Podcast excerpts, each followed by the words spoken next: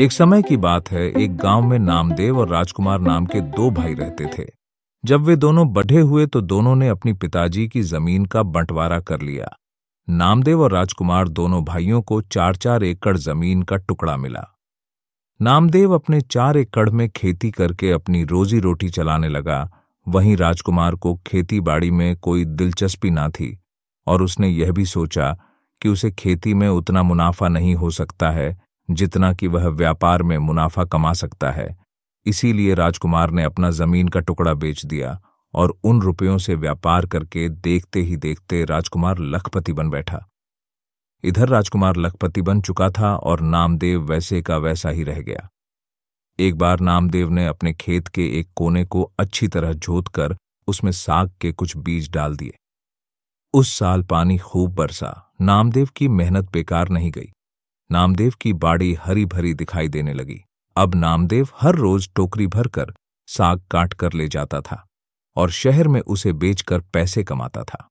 अगर कोई नामदेव से पूछता कि तुम्हारा भाई तो लखपति बन गया है और तुम यूँ ही कंगाल ही रह गए तो नामदेव खुश मन से जवाब देता, भैया, यह सब अपना अपना भाग्य का खेल है। उसका भाग्य बढ़िया था, इसीलिए वह लखपति बन गया। मेरी तकदीर ऐसी थी, इसीलिए मैं अभी भी साग ही बेच रहा हूँ। यही सोचकर नामदेव अपने मन में भी संतोष कर लेता था और कभी भी अपने भाई को देखकर जलता नहीं था। हाँ नामदेव के साग के पौधों में एक पौधा ऐसा था, जो खूब मोटा हो गया था और देखने में बहुत अच्छा लगता था। नामदेव का मन उसको काटने का बिल्कुल नहीं करता था, इसलिए उसने वह पौधा वैसे का वैसा ही रहने दिया। मगर यह साग का पौधा उगते उगते सुपारी के पेड़ के जितना बड़ा हो गया, उस रास्ते से आने जाने वाले सभी लोग उसको देखकर चकित हो जाते और कहते, हमने साग के पौधे तो बहुत देखे, लेकिन आज तक ऐसा पौधा नहीं देखा जो इतना ऊँचा उग गया हो।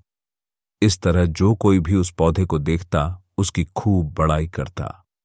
उन सब की बातें सुनकर नामदेव मन ही मन फूला न समाता था। इतना ही नहीं, जो साग का पौधा इतना बढ़ गया था, उसके पत्ते सब्ज़ी में अच्छे ना लगते थे। यह बात हर कोई जानता था। इसलिए नामदेव ने निश्चय कर लिया कि यह पौधा खाने के लिए नहीं, बस दिखाने के लिए ही है। कुछ दिन बाद उस देश का राजा अपने दरबारी के साथ उसी राह से कहीं जा रहा था। राजा की नज़र साग के पौधे पर गई। उस पौधे को देखते ही उसको बड़ा आश्चर्य हुआ कि एक मामूली साग का पौधा इतना ऊँचा कैसे बढ़ सकता है? राजा का मन उस पौधे पर ललचा गया। नामदेव जो वही खड़ा था राजा से बोला, हुजूर, यह पौधा मुझ गरीब किसान की बाड़ी में शोभा नहीं देता। यह तो आपके राज उद्यान में रहने लायक है। यह सुनकर राजा को बहुत प्रसन्नता हुई।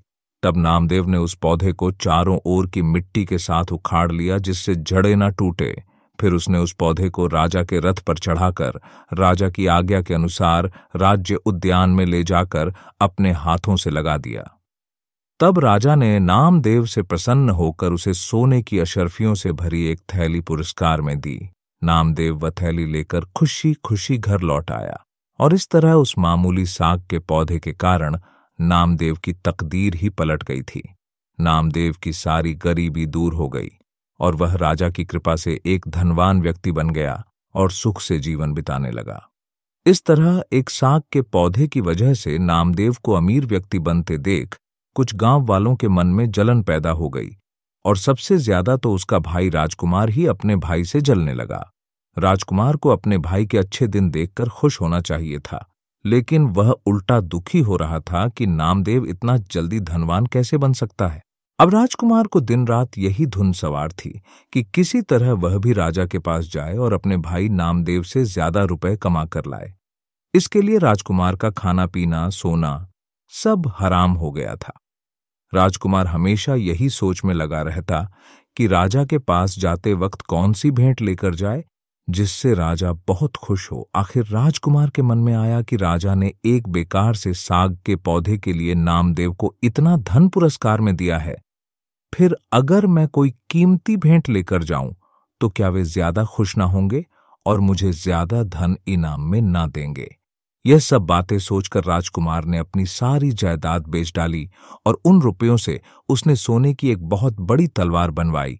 साथ ही उस तलवार पर हज़ारों बहुमूल्य हीरे जवाहरात जड़वाए और उसको एक रथ पर चढ़ाकर बड़ी धूमधाम से राजा के किले में ले गया और वह तलवार राजा को भेंट की।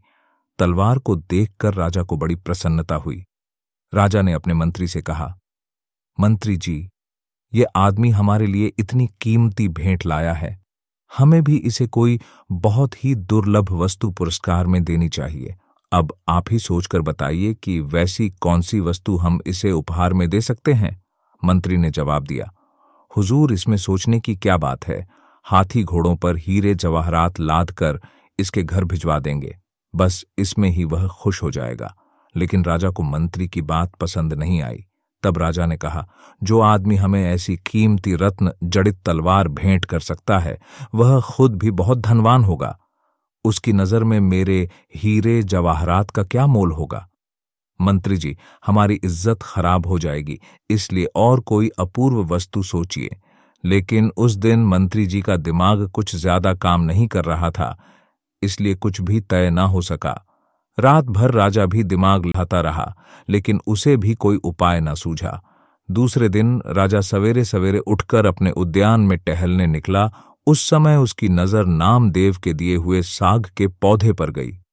तुरंत राजा के दिमाग में एक बिजली सी चमक गई और उसने सोचा, इससे अपूर्व वस्तु और क्या हो सकती है? उस आदमी राजकुमार ने उसे रत्न जड़ित तलवार भेंट की है।